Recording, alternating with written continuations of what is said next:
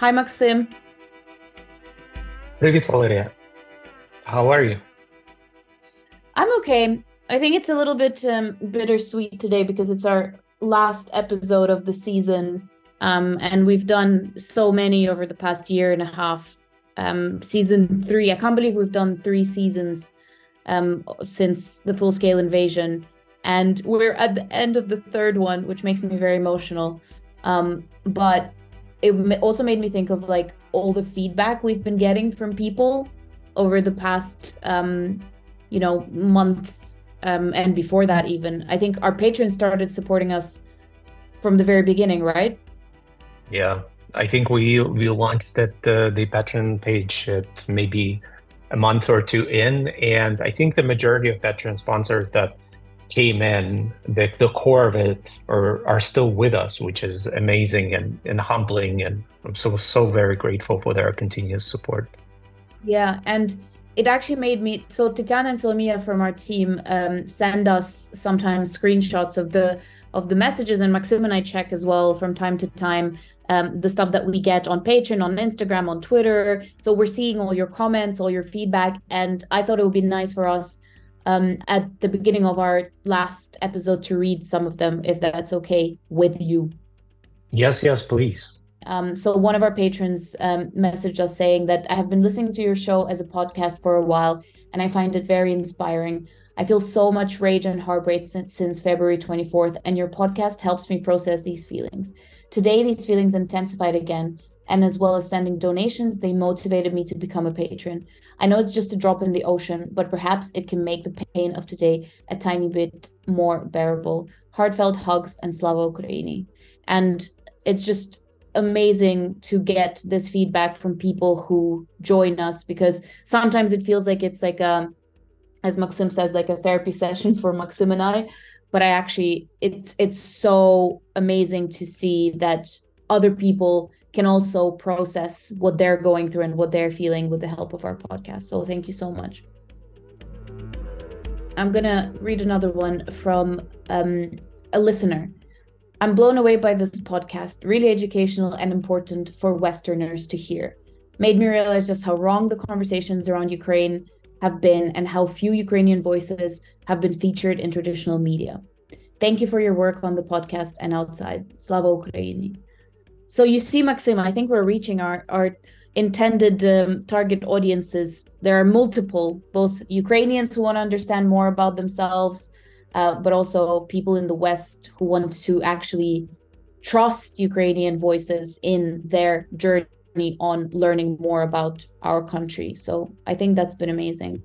Um, well, still, Ukrainian how- voices are largely marginalized. So I think our mission is still uh, not done, unfortunately. I would love to to be one, done one day, and we can just you know hack and go and say you know this job is done. You know, Ukrainian voices are mainstream, but unfortunately, a year and a half into this genocide, we're still facing the same problems we faced on the day first when we launched this podcast and the show. So yeah, thank Although you so much like for sharing that.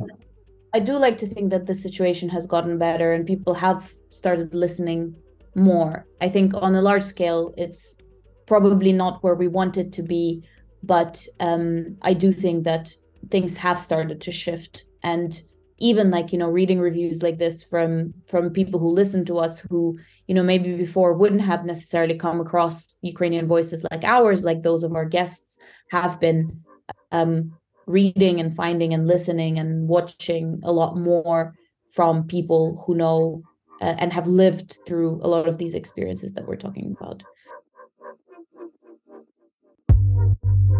Um but how are you maxim?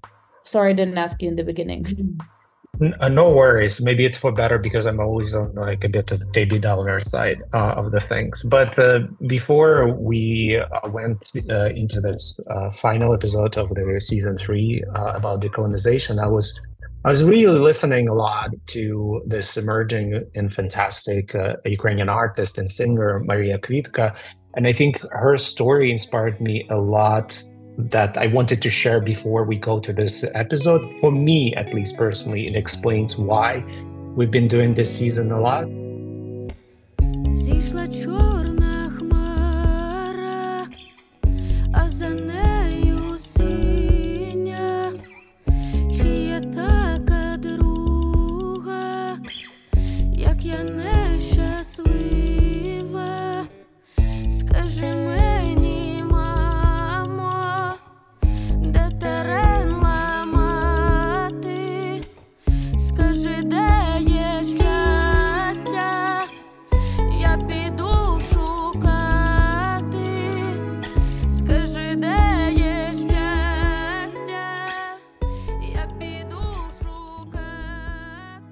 So uh, to be super brief, she won this Ukrainian uh, singing contest, has powerful uh, magical voice, but she's really into folk songs. So she works in archives and uses old poetry to incorporate in her songs. And a lot of people say said to her, like, you know, this folk thing, it will make you niche. I mean, you need to go like large pop music. Why would you do that? And she's still, you know, stuck to it. And fast forward to now, I think she's she has all the popularity, even more than uh, anyone would expect. But she still does her thing. But her songs, for me, despite being old and folk songs, they they ring completely different bell. Like I do understand what she's singing about, and they do not sound old. You know what I mean?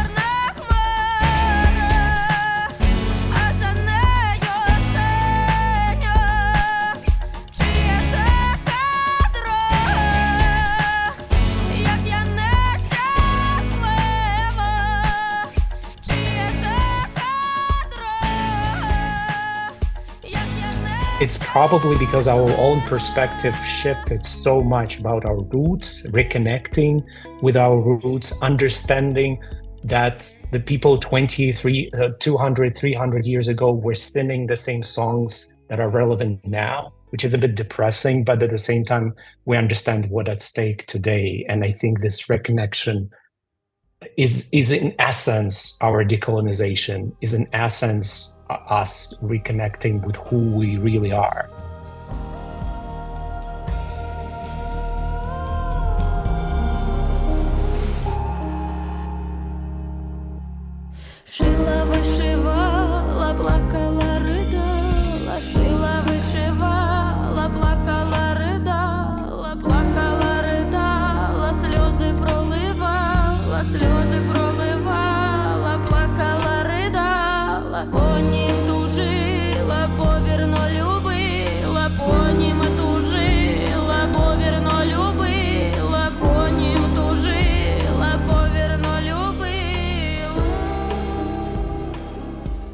I just wanted to add that we before we actually had an episode with Stas and Marichka from UA Explainers where we said that like it's actually so bizarre that in school we used to read poetry and things like that of Ukrainian poetry and like not really feel anything that was like I don't know how to explain it but like it wasn't this visceral feeling of like oh my god I know what these poets were writing about and talking about. And it's only now that like we're going through this crazy experience, absolutely like one we didn't imagine we would ever go through that you read and look back and listen back and really like realize and understand that we've been talking about similar things and experiences uh, now uh, for a very long time.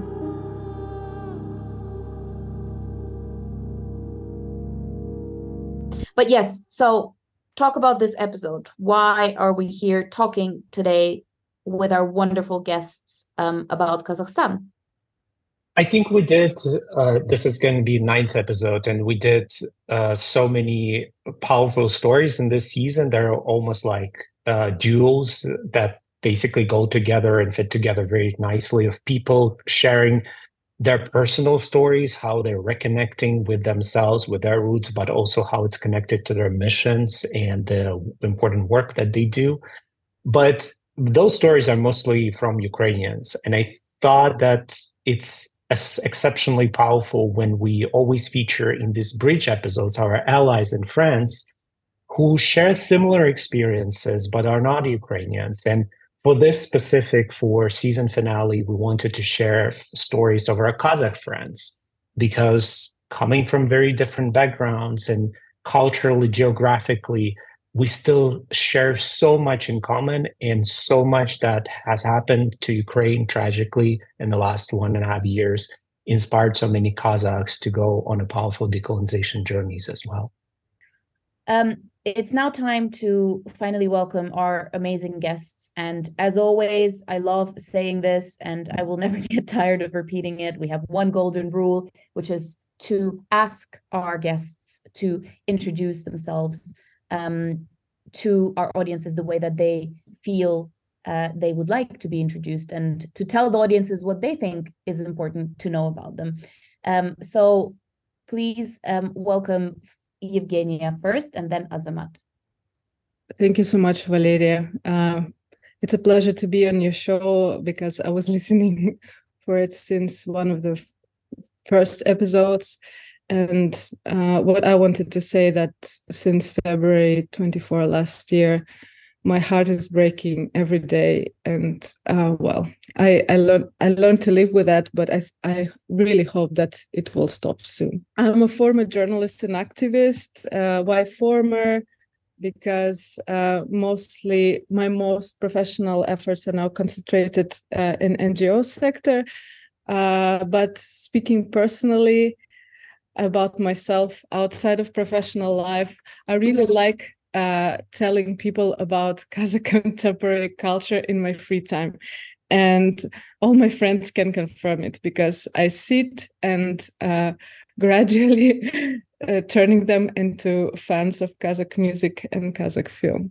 Azamat, would you mind please introducing yourself to our audiences? All right. Uh, first of all, Valeria, Maxim, thank you so much for having me. It's an honor for me. I have been following your work and I'm always blown away by the impact you guys have and how many people you educate. So it's a privilege for me to be on your show. Thank you so much for having me. About myself, I am I was born and raised in Kazakhstan in Almaty. Um, I have am a, currently I'm a professor of sociology at a private liberal arts college in Southern California, uh, in town called Claremont. It's 30 miles outside Los Angeles. Uh, my uh, research interests have to do with Central Asia, and most of my work actually has been um, using public opinion data from Central Asia and sort of analyzing it to look at patterns of public opinion when it comes to issues of inequality, social inequality, economic inequality, political inequality, stratification but you know, all this work is definitely very quantitative in nature. It's something where you know I get large grants, then I use the money to uh, hire public opinion research companies to carry out these representative sort of studies for me, big samples. All this to say that it's it was very academic, very much arm's length, and I think for me personally, since February 24th, something fascinating has been happening where um, I've been thinking more and more about my own personal story, my own circumstances, my family circumstances. And it's been this kind of a wild journey, honestly. And it's uh, it feels very different from my usual stuff, right? So I've been trying to write a little bit on Twitter about some of this, right? Just trying to reassess, rethink my own situation and um, I am just at the start of the journey, and voices like yours are really uh, guiding it in many ways. Evgeny, if, you, if I can ask you quite the similar question, because honestly, I don't think you mind um, me sharing it with a larger audience, but we know each other for many years. But I told you before as well that the way I, you know, started to know you in the last year and a half it's completely different from all those years we knew each other uh, before. And um, I appreciate our friendship and our connection much more. But partially, I think it's because of your own journey that you're going through, similar to what Azamat uh, has been saying. So, if you don't mind sharing with everyone else how your life has changed and why, you know, Ukraine and the strategy in Ukraine started you know, force you to question who you are as well?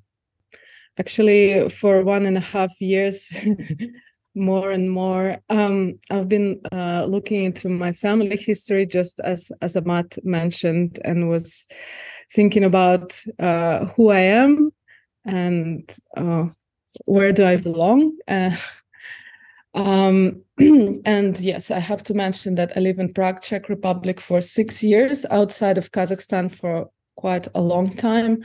Um, and my self discovery journey, I think, um, have started about 10 years ago and it's still going on.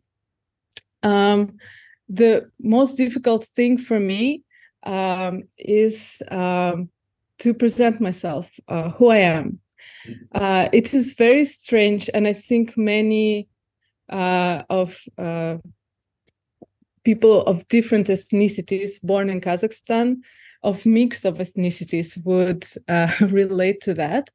Um, when you tell people that you're from Kazakhstan, uh, people start questioning, "Oh, you look so Slavic. You're not. Uh, you don't look like uh, a Kazakh person." And then you start uh, explaining that Kazakhstan is a multi-ethnic country. We have a lot of different ethnicities, and uh, you can be Kazakh being uh, of different ethnicity uh, because uh, we have very diverse society.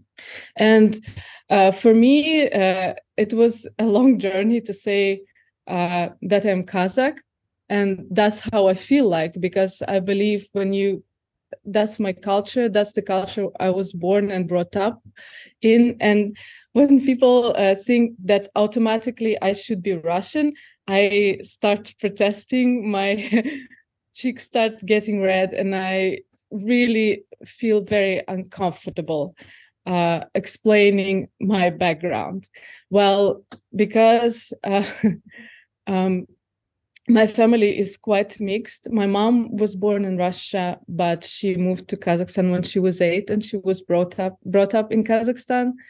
Uh, on my father's side, I have Greek, Polish, and Ukrainian. Uh, my grandfather was Ukrainian. He was deported uh, uh to Kazakhstan with his family uh, in the beginning of 20th century. So my family history is very complicated. It's full of uh, tragedy and it is hard for me to relate to any ethnicity that's within my blood because I uh, was brought up in Kazakh culture, and that I think how culturally I belong. Um, my great grandfather, uh, Polish, uh, he was enemy of the state in the USSR. Of course, he was rehabilitated, but this is also a a big trauma in in my family and uh, that my family tries to kind of erase from the memory and not talk about it. Uh, I was brought up by my great great grandmother who spoke Kazakh to me. Uh, when I was a kid, uh, I spoke Kazakh to our family's friends and particularly uh, the grandfather Makulbai, with whom, with whom we really we really like to chat in Kazakh, um, and uh, this tragedy I think intensified um, when the the war in Ukraine has started for me, and um, I feel more and more connected with. Uh, Kazakh culture, with my home country, the war in Ukraine, the genocide that is happening, I think it's it made us think how our stories of our countries were untold to full extent, uh, and in many cases, people don't understand what was going on in our countries under the Soviet rule and what ordinary people were facing what I was interested in is to hear your perspectives um, as Azamat and, and, and Zhenya yourself about, you know, the Soviet Union has been over for more than 30 years. I, I was just curious to hear why do you think for, for, for people from Kazakhstan, from people from other countries as well, this full-scale invasion, 24th of February, was the turning point in understanding um, ourselves better and I was also I wanted to ask Azamat specifically, how have you um, personally been? I know you mentioned that that you know you started looking into your own understanding of your identity and understanding of of the history of of you know your country, your your your family and things um, like that. But could you tell us a little bit more about this journey that you've been on since since Russia brutally invaded Ukraine? Of course, yeah. Thank you so much. Yes, uh, I am afraid I have to go back quite a bit uh, for the story to make sense. Uh, so, as I mentioned, I was born and raised in Almaty in Kazakhstan. I'm 47 now. I was about 16 when the Soviet Union collapsed. And looking back, I realized that my family was relatively privileged. I was sort of, you know, I'm an ethnic Kazakh, but I grew up in the central part of Almaty, went to the schools in the central part of Almaty. And uh, back in sort of the early 80s, right, when I started elementary school in Almaty, which even back then had over a million inhabitants and, you know, over 100 schools, there were only two schools where Kazakh was the language of instruction right? So Almaty itself was about 20% Kazakh, right? So four out of five kids in uh, any school in central Almaty would have been not Kazakh, right? And so I went to Russian schools my entire life. My family actually is quite Russified. So my mom and her siblings, they were all born in the 1940s and none of them speak Kazakh, right? So um, that those are just facts that I grew up with, but what I've been thinking about recently, right, is how this fact of being so Russified, right, just being Russian speakers, having uh, no Kazakh, and for me, having no interest in learning Kazakh or using Kazakh, or actually having disdain for all things Kazakh, was completely normal, right? It was just something I never questioned, never stopped to think about. And in fact, I remember when I was young, and you know, when when there would be some social situation where people would question me, they would look at me, and you know, I look Kazakh, right? But they would try to sort of talk to me in Kazakh, and I couldn't respond. And when someone would try to sort of question me about this, or you know, criticize perhaps. It just irritated me. I just thought oh how dare they right? So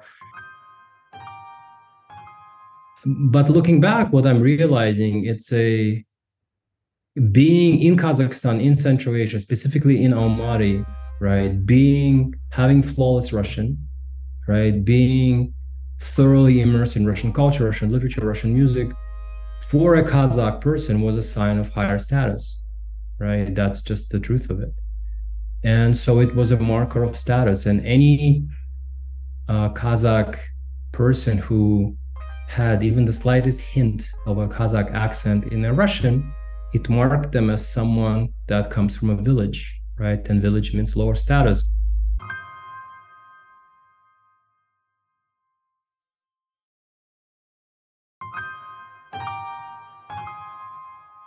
For your listeners it's important to understand that because of the Soviet policies in Kazakhstan, Kazakhs were concentrated in certain parts of the country and also mostly really in rural areas, whereas urban areas, certainly the capital at the time, Almaty, was heavily Russian, and urban areas general in general were heavily Russian. And so being Kazakh who has zero Kazakh language skill, has zero interest in Kazakh language, has disdain for Kazakh culture, that was me right? And it never bothered me. I never questioned it. I was sort of smug about it. And um, I it so happened that I've lived much of my adult life in the US. And when people would ask me, um, are you Russian? I would say, no, I'm not Russian, right? But you speak Russian. And I need to explain. And I, you know, would say, oh, you know, Soviet Union, legacy of the Soviet Union again, never really stopped to think about it.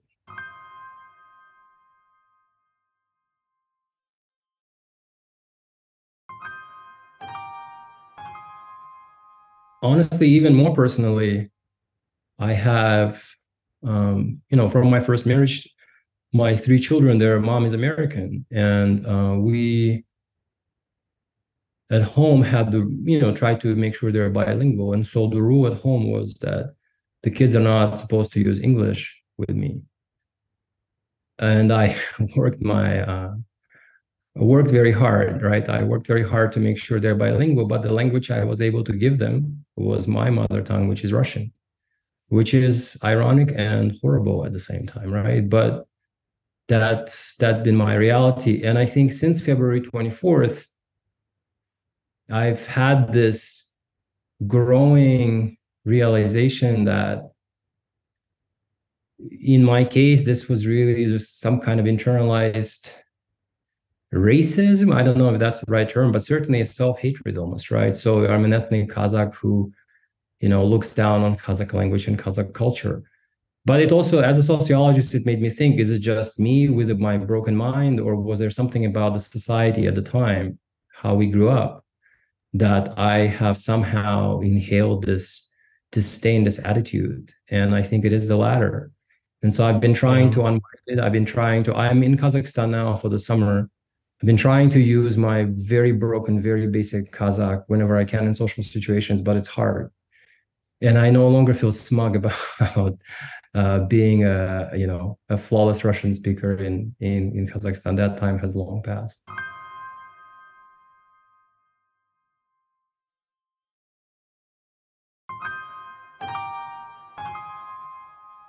It's something that I know I am for sure, but also Valeria uh, relates so much. I think when we talk with your friends all the time about the language and uh, about our identity confusion when we mm-hmm. started on this journey is something that is closely related to understanding how Russian colonialism works and how basically messes up with our understanding who we are that we do not understand what language we should be speaking. We do not understand where we come from, what we should be proud of. We know just one thing that Russian, anything Russian is superior. That's how we're conditioned to be. And I'm very grateful for you to share these very personal, very painful stories of you trying to regain your voice back. But I also probably wanted to ask uh, Zhenya to share her own experience with uh, Russian language and being similarly brought up Russian speaking, despite of her uh, very diverse uh, background. How would you explain to the rest of the world how Russian has been used in in your life and in life of your community in your country to assert Russian control and Russian cultural he- hegemony over over anything indigenous? I recently uh, was asked actually by a Czech tour guide uh, once uh, on a sightseeing tour with my niece uh, how Russian language works in Kazakhstan. And yeah, I started explaining something that was Azamat uh, that Azamat was talking about. That uh, the Russian-speaking population is concentrated in the big cities because they're Soviet powers were pushing pushing uh, Russian language. Most of the school were Russian language schools, and we, as a surprise, were studying uh, Kazakh language as a foreign language. I think we even had more uh, classes of English rather than uh, classes of Kazakh in the big cities. Whereas when you go outside um, outside Almaty, you need Kazakh language. Um, two years ago, I was visiting my family uh, for for three months for summer, and we went out um, also on a sightseeing tour uh, outside outside Almaty, and we were staying in sort of a guest house with uh, the owners and the group that was staying there most of them didn't speak any kazakh. And our hosts were not didn't speak any russian. So uh, of course uh, my kazakh is not perfect. Uh, i try not to forget it uh, because it's been a while since i was using it. Uh, but i was the, the sort of the bridge between this group of Russian speaking people from the city and uh, uh, and our hosts. And this is such a uh, strange and heartbreaking situation. And um, we were talking to the to our host, and she said, "Well, I hope my kids will learn Russian and will go to the city, because this is no way uh, to get a good life." And I and I was thinking how unjust the situation is that you need to learn foreign language to get uh, to get a good life in your own country and this is heartbreaking but i think we're on a path uh, of changing uh, changing and making kazakh language uh, stronger and more widespread. I think in the next 10 years we have we will have a drastic change of the language policy. Uh, that's my expectation. Of course, Russian will not disappear, but I think that Kazakh will be the main language that people speak. And I think that uh, since the beginning of the war in Ukraine, many um, uh, I was speaking to many uh, non-ethnic Kazakhs uh, in my home country, and everybody uh, wants to learn Kazakh, or they started learning, or they are in a process. They're using more Kazakh language in their day-to-day life.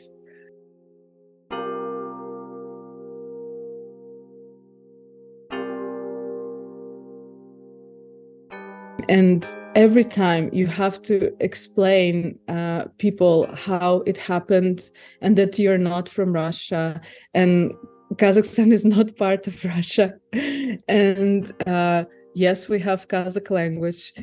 Yes it is close it's a Turkic group of languages. And you just have to give this very very long explanation to people uh, for them to understand why uh, there are two languages in the country why russian language is dominant. Um, this is how it is. Oh my god it's every ukrainian can relate i think or most of us for sure.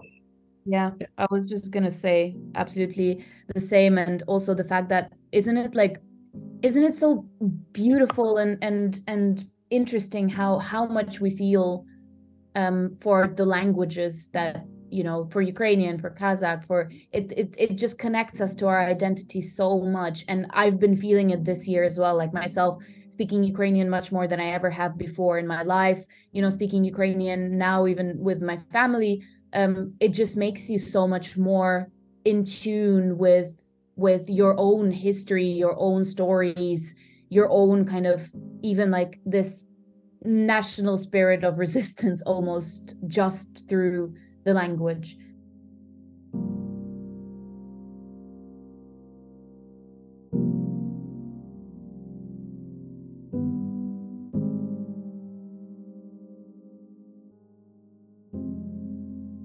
I wanted to ask Azamat, you've previously described um, your relationship and your sort of feeling towards the Kazakh language before as the colonized conscience. Mm-hmm. And also your relationship to to the culture as, as a child. And i wanted to ask you how how are you actively relearning um, things about yourself and and your childhood? And also how do you inform your children um, about this relationship to kazakh culture as a result of your own journey?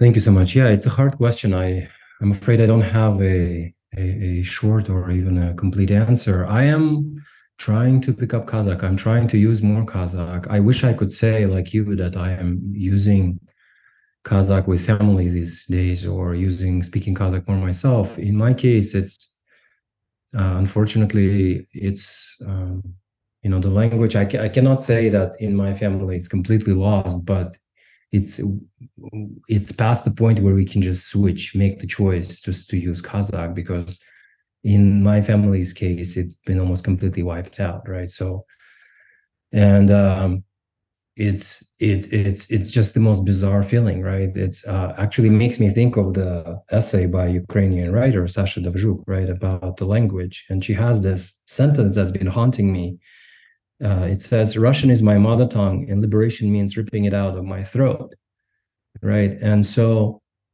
that's literally the case for me, except the only other language I can actually function in is English. And, you know, but when I'm back home here in Almaty, I try, I mean, I try, you know, when I go out to the grocery store or I talk to, you know, to, to cab drivers, just regular people, right? I try to use um, Kazakh. I feel incredibly self conscious doing so because I know my grammar is atrocious and people just today someone asked me are you kazakh right when they tried to engage with me in kazakh and i couldn't respond and so it feels it feels awful honestly right so i i i feel like against my wishes almost against what against my own desires i am i am still using russian every day with my loved ones right with people around and it just feels like a violation um, I, I, can't. I mean, it's not practical for me to switch to English when I'm here.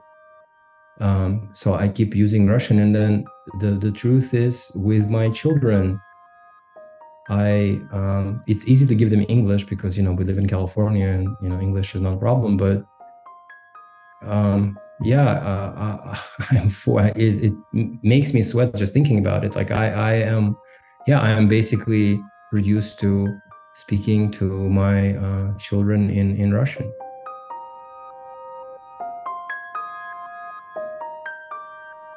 It's just it's just incredibly painful. It's like I know I have this object stuck in me and I cannot take it out.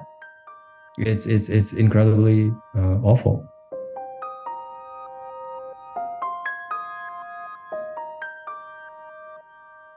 Being truthful and honest about essentially how you feel about this journey that you're on. And i think it also takes strength and, and courage to be able to even you know express because maybe someone will listen to this episode to to both of you and and will be able to take this forward for themselves as well. So thank you so much for doing that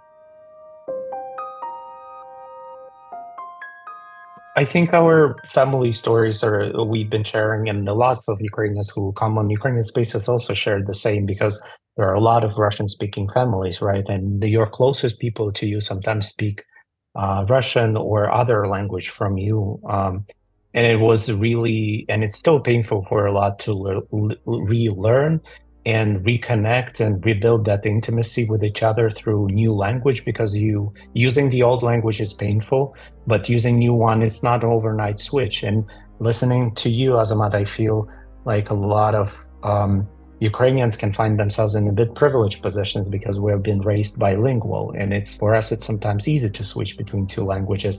But what do you do if the assimilation went that long and that deep that people even lost the connection with their uh, indigenous language and it takes time and effort to rebuild and uh, make it your own.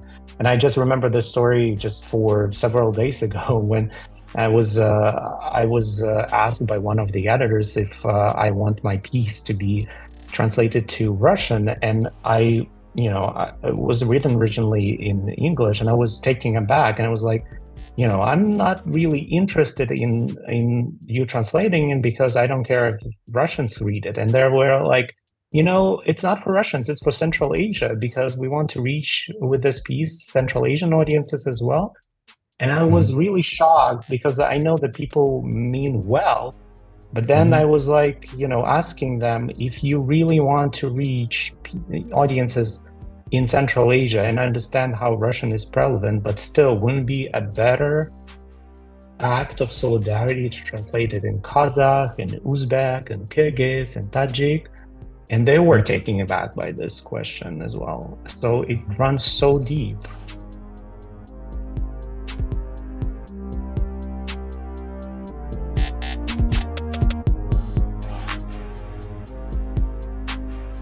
Day by day embodying new language you know reconnecting with your own language it's a journey but personally it brings me so much joy now uh, less pain than it used to in the beginning so hopefully that will be a hopeful message to to you azamat as well yeah maxim if i can add one thing just quickly uh, i think there is a silver lining among my friends right who are ethnic kazakh grew up in similar situations to mine 100% Russian speakers. They live, un- unlike me though, they live in Kazakhstan. Almost all of them are sending their children to schools where Kazakh is the language of instruction, right? So they're making that switch. In my case, uh, because I am in the US, it's, it's trickier, right? So uh, the only source of sort of the language is is for, for my kids is speaking with me. But for my like guys my age who have you know children and who grew up as Russified Kazakhs, many of them are sending their kids to Kazakh schools. So I think the situation is definitely changing.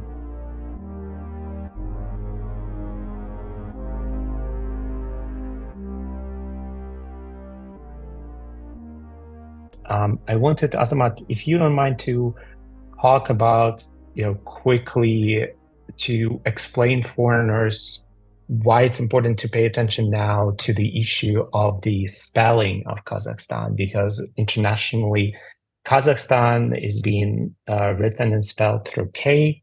And I know you went in at length online explaining people why spelling out through uh, Q is more appropriate and why it has actually to do everything with colonization and getting rid, rid of colonial legacy.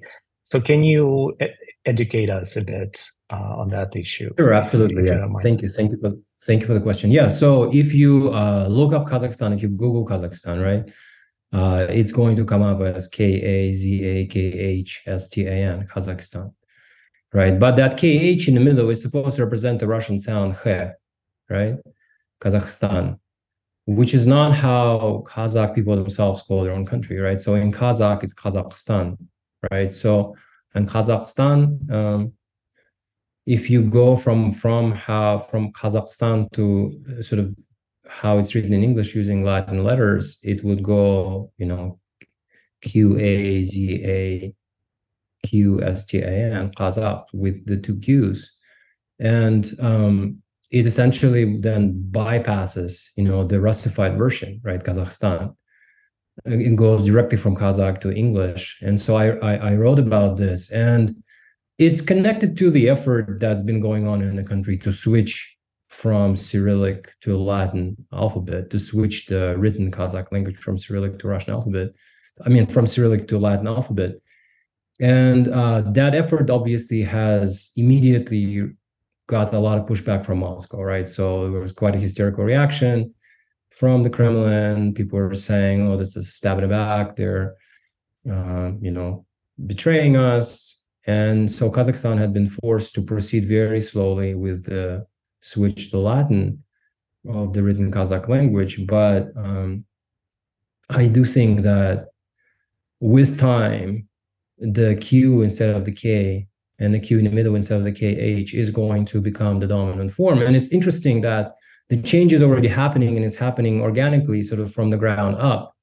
There is a local clothing brand that's quite popular uh, called Kazakh Republic, right? And that's and the way they spell it is Q A Z A Q, Kazakh, right? Using Zhenya actually brought me, uh, which is now one of my favorite T-shirts from this brand yeah, I, I, cherish like, it. I, like a lot. Yeah, and so, but so they're doing it already, right? And young people really uh, want their stuff, and it's it's not cheap either, right? And so, um, the change is happening. Uh, a lot of time, you can see you see signs where uh, the Kazakh language uh, part is written using Latin letters. And so it's happening, but in, in a way, if you think that how pr- prominent still the the the Russified pr- the spelling is, it shows how powerful that Russian lens still is, right? How, you know, Central Asia has historically been seen through the Russian lens, right? As sort of this underbelly of Russia, right? As part of the former Soviet Union. And I think it's time, yeah, we move away from that as much as possible. So I've been in my own writing, I've been trying, certainly on Twitter, I've been trying to use the Q instead of the K, K and the KH and encouraging others to do the same and uh, it's a small change but i think you know sometimes the symbolic changes are important i think all ukrainians who are listening now can vibe with us so much with our uphill battle that was like for you know for many years trying to change the spelling of ukrainian uh, cities and Ukrainian geography from Russified English versions to Ukrainian. Um, for example, Kiev and Kharkiv and Odessa with one S. And uh, for everybody would uh, dismiss you right away, saying, "Well, this is one letter. Why do you care so much?" Or it doesn't really matter. Uh, and for people like us, it matters everything because what can be more important than the name of the places you come from or your own names that are being misspelled in the language of colonizer. I think this is yeah, absolutely, really absolutely. Because I think certainly for Central Asia, uh, for Central Asians, we've always been told that oh, Kazakhs didn't have anything of their own. Kazakhs didn't have written language. Kazakhs Kazakhs didn't have any of any anything, and so Russia was always seen as the great bringer of culture, of language, of words, of literature, of music, of everything, right? And so to go directly from Kazakh to English, bypassing Russian, I think is symbolically quite important, right? Whereas maintaining or insisting on using the the Russian as the intermediary is is not right anymore. And yeah, I think it's time for this to change.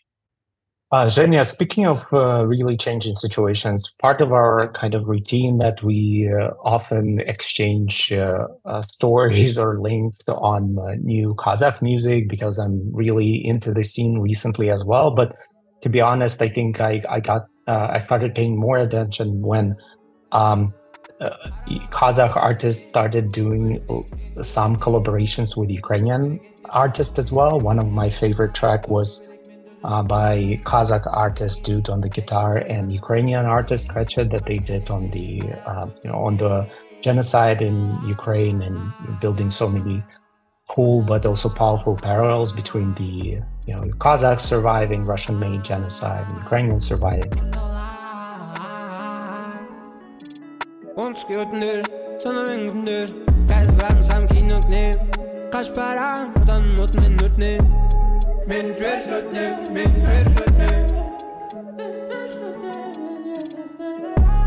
Міжнародний маршрут, новий замок Дома, мабуть, чуть не шарять за звук Я тут я рубаю правду матку Як то брати глухим буде важко Тану, тану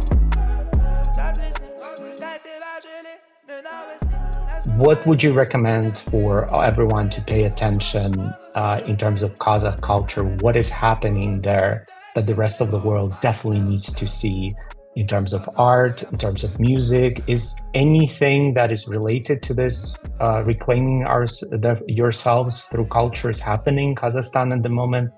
Because I suspect that there is a lot of it that uh, the rest of the world does not really expose well at the moment. Thank you, Maxim, for this question. That's my favorite topic. Uh, but before telling uh, what's on the uh, what's new on the Kazakh uh, music and culture scene, I just wanted to tell one story related to what we were talking before. Um, I'm a big fan of Kazakh rap music, and um, I have a favorite band, uh, which is called GHAD Um, and 10 years ago, I was at their concert live in my hometown Almaty as well.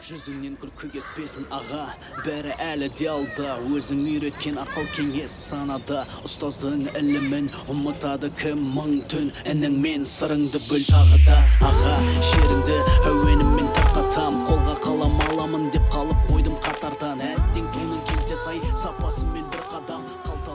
Uh, and uh, at that point of time, they they sing in Kazakh. There's no Russian uh, intervention into their ly lyrics as some of uh, Kazakh musicians do. They have very um, poetic, very kind of high Kazakh. Um, and I was the only non ethnic Kazakh person at their concert. And later, uh, I think few months later, I met them in the street and I was like, oh my God, you're these guys. And they're like, we know you. You were at our concert. And because I was the only one uh, non Kazakh ethnic uh, person, they remembered me. Um, that was 10 years ago, but uh, now uh, situation has changed. Now we have big festivals that are full of Kazakh new musicians, uh, indie, Q-pop, um, Kazakh pop, like full of music, uh, song primarily in Kazakh. And it makes my heart full of joy. I I dreamt about it for a very, very long time, and now, once I'm gone outside of the country, it's it's finally happening.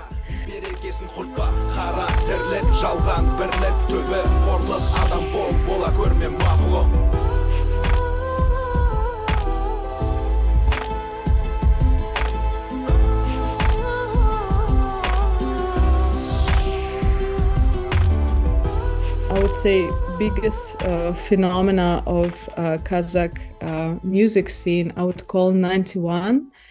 Together with my friend, uh, film uh, documentary film director Katerina Suvorova, uh, we've made a film which is called Face the Music in English. In Kazakh, it's called Miensia Niemes. Um, it's about how 91 has changed uh, Kazakh youth culture and how it's uh, done a lot for young people to start learning Kazakh language for serious because this is um, uh, a, a, music band that is singing basically a Kazakh version of uh, K-pop. And uh, this blend of Kazakh language and global influence just made a great effect of people wanting to learn Kazakh.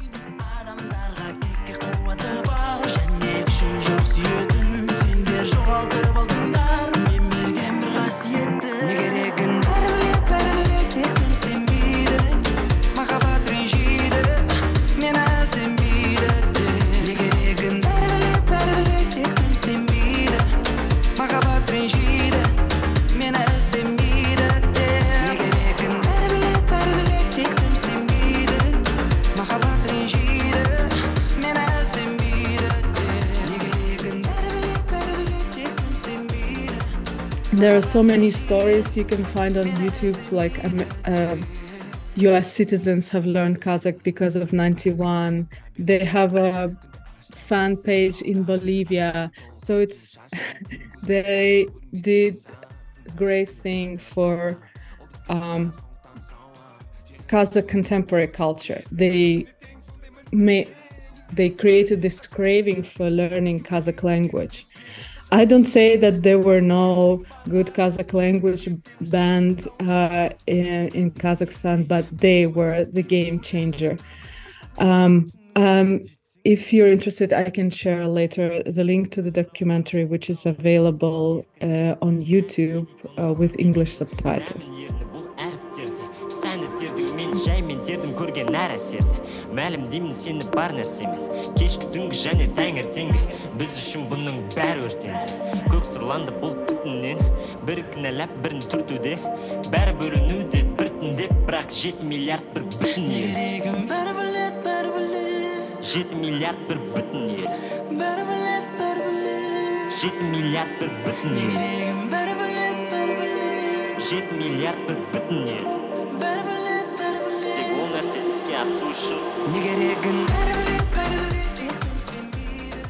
Yeah, I just uh, wanted to say that uh, now we have so many uh, um, Kazakh uh, uh, Kazakh singers, uh, new Kazakh singers singing in different genres.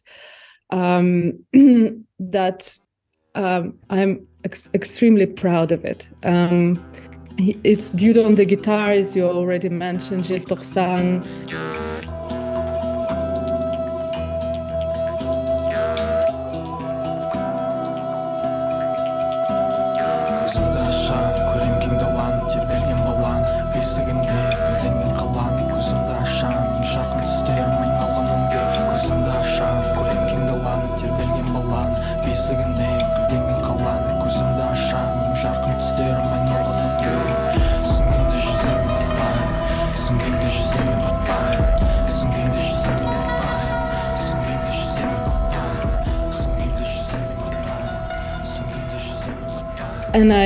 Also I think we should be proud of the musicians that are considered to be uh, traditional um, family party music toy, uh, toy in Kazakh. Uh, like Kairat Nurtas, and now they are head uh, the headliners of, so to say, contemporary music um, Kazakh music uh, festivals, which has never happened before. They were for more kind of family audience and family festivities. Right now, they're, and I think that's a big switch um, to um, realizing um, and being proud of where you're coming from.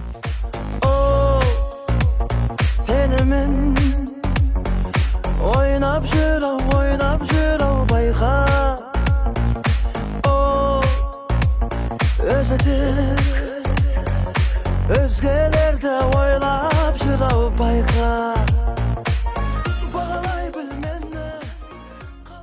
Um, we have to unfortunately wrap up, and we always ask this question since day one. Um, I actually don't know if we asked it in episode one, but we this is our favorite question, and um, I we slightly adapted it uh, to the context of this episode. But I wanted to ask to share with everyone uh, what does it mean for you to be Kazakh? Um, we ask everyone what it means for them to be Ukrainian Ukrainians who we have here, but we would love to hear from you about your own interpretation of being Kazakh.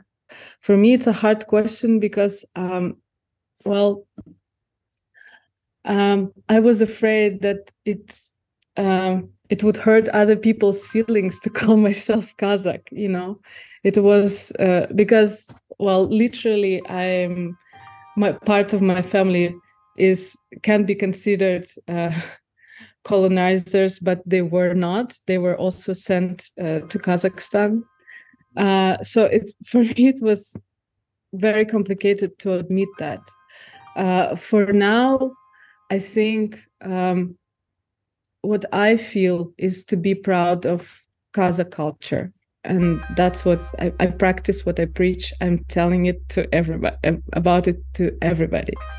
I think being proud of things done in Kazakhstan great music, great films, great literature, not only Abay, there's plenty of uh, other authors to read in Kazakh. I think that's what for me uh, being Kazakh to be proud of the place and things that good things that my country has produced.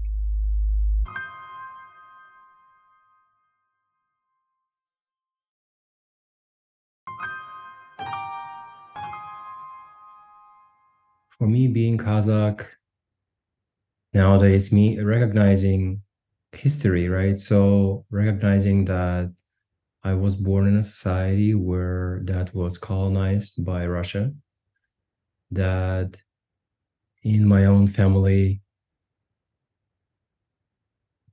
Kazakh language and Kazakh culture were almost completely crushed, but um, I think they were not destroyed entirely and now they're coming back and just the realization that I've been thinking recently. Sorry, um, yeah, I've been thinking recently that the you know the the absolutely heroic fight that Ukrainians are fighting is in many ways a fight that's for all of us who were colonized by uh, Russia. And um, it's definitely been a personal awakening for me what to being Kazakh. I'm no longer I don't know if the word ashamed is right, but I'm no longer embarrassed. I'm no longer uncomfortable. I'm no I no longer have this disdain for anything Kazakh, right? So I I, I I've grown sort of proud of being Kazakh. You know, Kazakhs were nomadic people who lived in this beautiful but very harsh environment, survived, and um, we're still here. And I think the effort by Moscow to reverse time, right, to reassert control of former colonies is doomed, is destined to fail, right? They're creating horrible tragedies in their sort of attempts to reverse the flow of time, but it's doomed. And I think Ukrainians again are sort of leading that fight and of course paying a terrible price. And just wanted to say that personally, my solidarity, my admiration for the people of Ukraine, and um, yeah, that's it.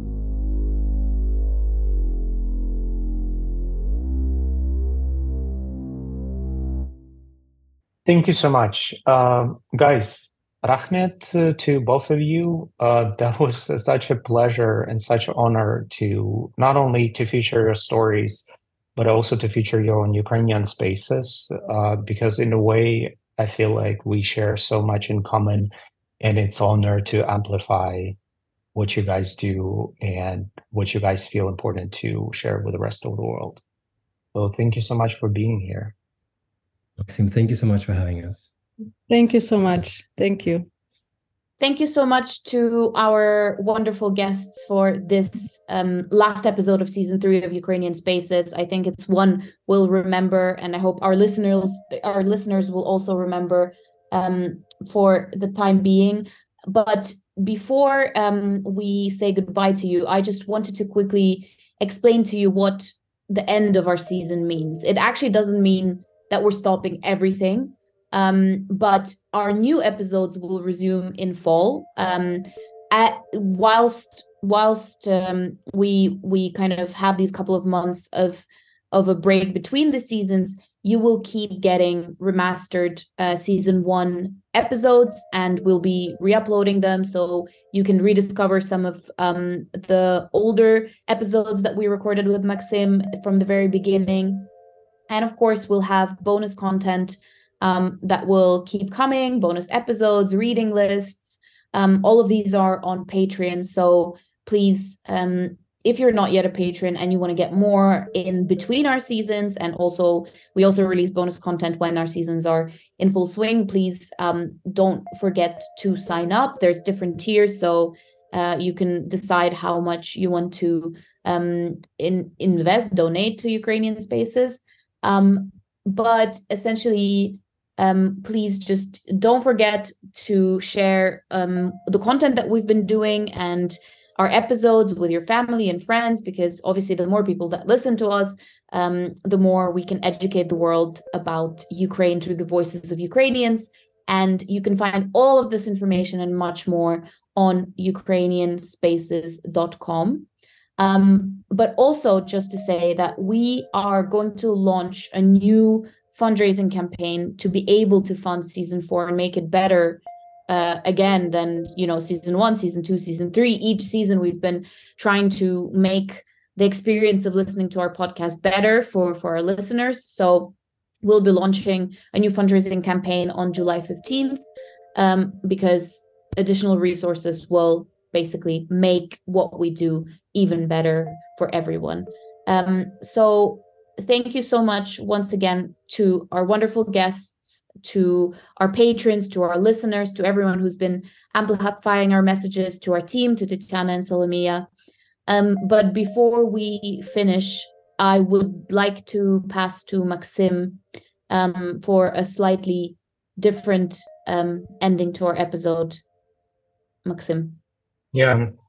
Well, actually, we planned for this season 10 episodes, not nine. And I think one of the people that we always wanted to book for this season, but uh, I failed to do that because schedules never worked, was uh, Victoria Amelina, uh, a Ukrainian novelist and writer and a poet.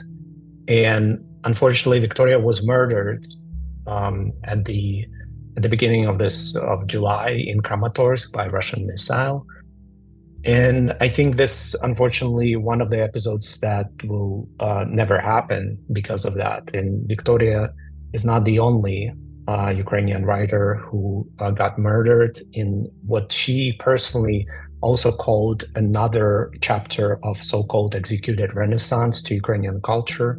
So to honor her memory, we posted some of her famous quotes online on our um, social media accounts, but I also wanted to end the season and end this episode with her poem uh, that was translated for, from Ukrainian uh, to English.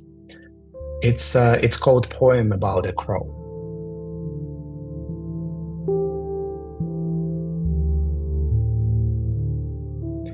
So this is how it goes. In a barren springtime field stands a woman dressed in black, crying her sisters' names like a bird in the empty sky. She'll cry them all out for herself. The one that flew away too soon, the one that had begged to die, the one that couldn't stop death, the one that has not stopped waiting, the one that has not stopped believing, the one that still grieves in silence. She'll cry them all into the ground as though sowing the field with pain. And from pain and the names of women, her new sisters will grow from the earth and again will sing joyfully of life. But what about her, the crow?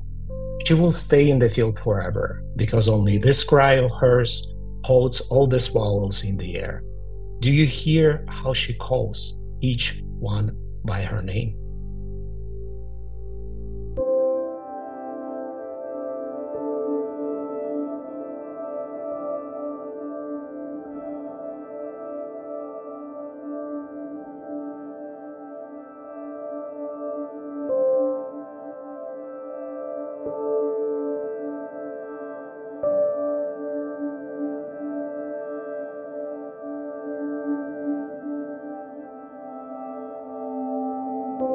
Don't forget to amplify Ukrainian voices as many as possible before they're silenced. Thank you so much for spending your time on this episode, but staying with us in amplifying Ukrainian spaces throughout the whole season. We'll see you and hear you soon. Uh, that's it for now, apart from one thing. Slava Ukraini. Героям слава!